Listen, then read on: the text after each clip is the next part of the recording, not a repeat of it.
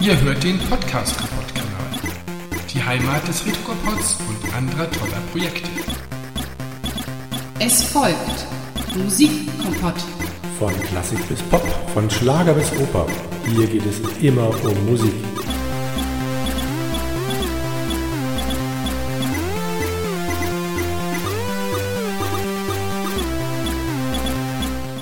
Herzlich willkommen zu einer weiteren Folge des Musikkompotts und diesmal soll es um einen Song von The Cure gehen und zwar um den Love Song. Aber natürlich kann ich mich damit nicht begnügen und habe mir stattdessen eine Coverversion davon rausgesucht, aber davon gleich mehr. ganz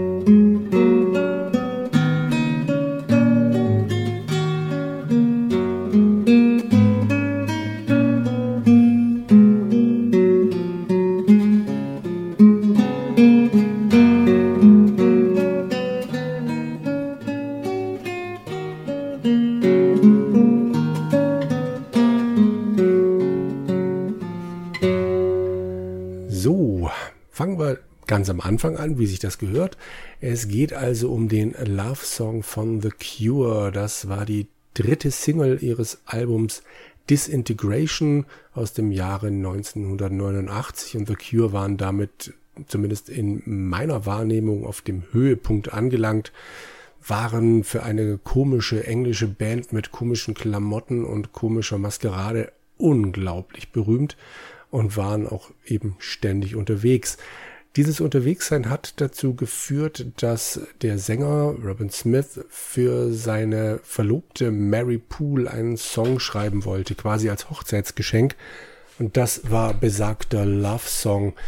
In dem Text geht es dann eben darum, dass er trotz all dieser Touren und der ständigen Getrenntheit von ihr immer für sie da sein wird, dass er nur mit ihr komplett ist. Der Name dieses Songs, also der Love Song, wird manchmal zusammen und manchmal auseinandergeschrieben und keiner weiß so recht, wie das denn jetzt richtig ist. Und das geht tatsächlich schon auf dem Album Disintegration los. Im Tracklisting wird der Name auseinandergeschrieben, also Love Song.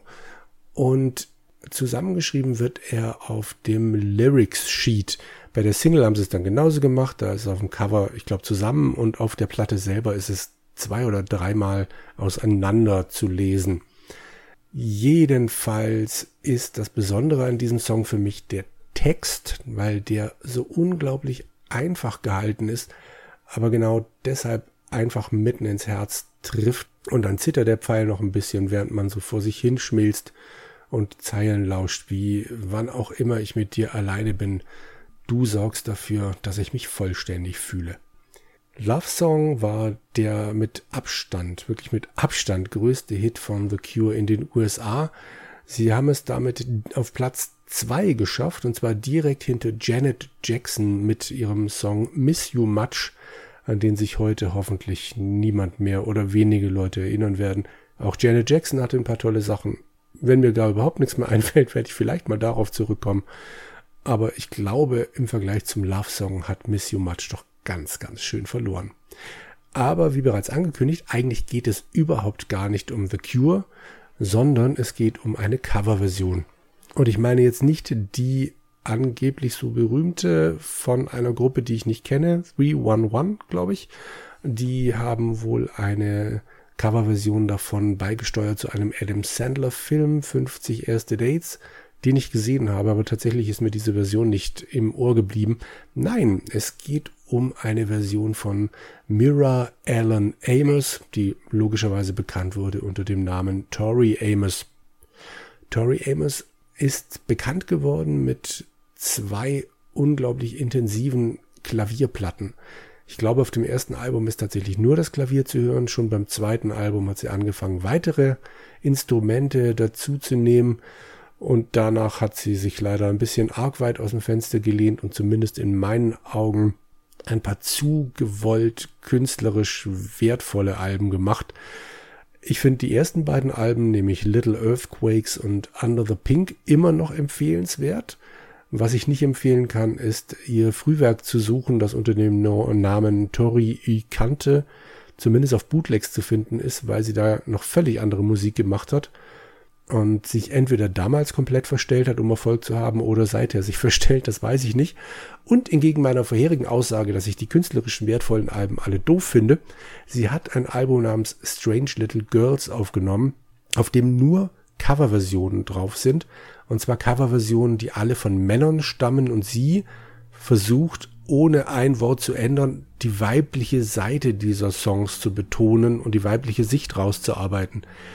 Das klappt nicht immer, aber ich war damals tatsächlich sehr, sehr fasziniert davon und ich glaube, es war auch was von Slayer drauf. Ihr könnt ja mal suchen. Gut, der Song Love Song ist aber auf keinem dieser Alben drauf. Ich habe das Ding auf einem alten Bootleg-Album gefunden und es war damals in einer unglaublich rauschigen Qualität drauf. Das ist eine Version, die in einem amerikanischen, glaube ich, Radiosender aufgenommen wurde, dessen Namen ich auch nicht mehr kenne. Ich weiß noch, dass es irgendwas mit K am Anfang war. Und dann gibt es ganz viele Buchstaben, die ganz bestimmt irgendwas ganz Großartiges abgekürzt haben.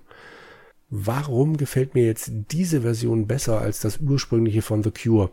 Das ist ziemlich einfach. Ihre Version ist nämlich unglaublich intensiv. Sie ist viel, viel intensiver als die von The Cure.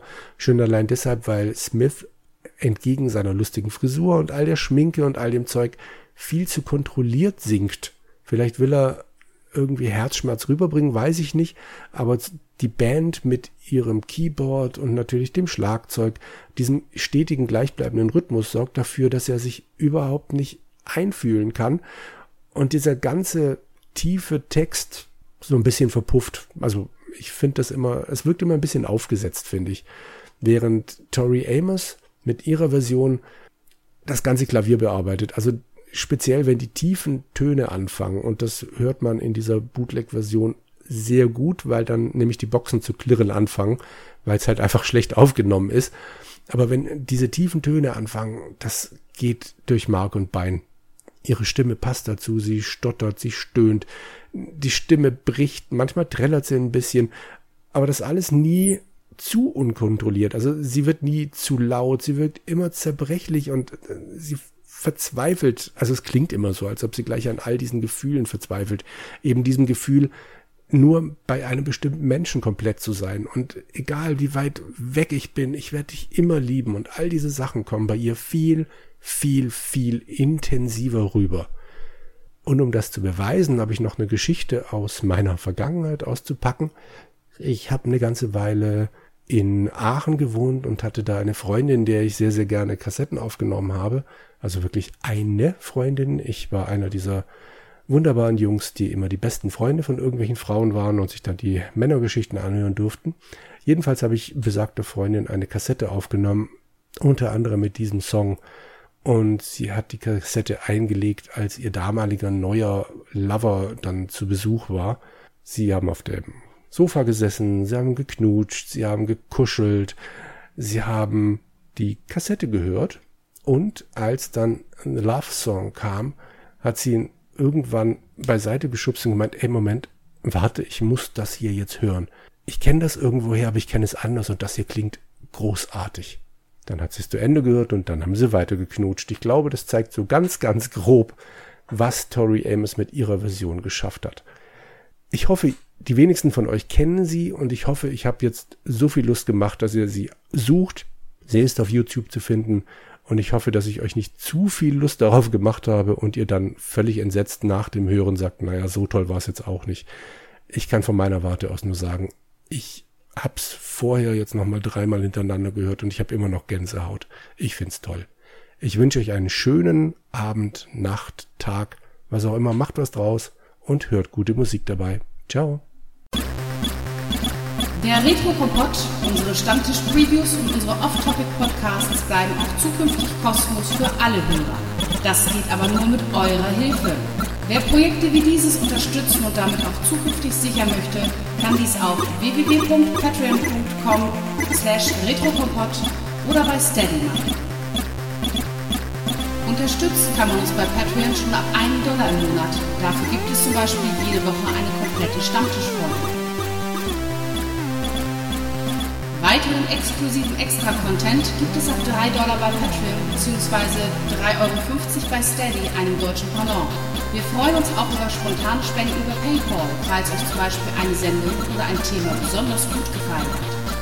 Weitere Infos findet ihr auf unserer Homepage www.retrokompott.de.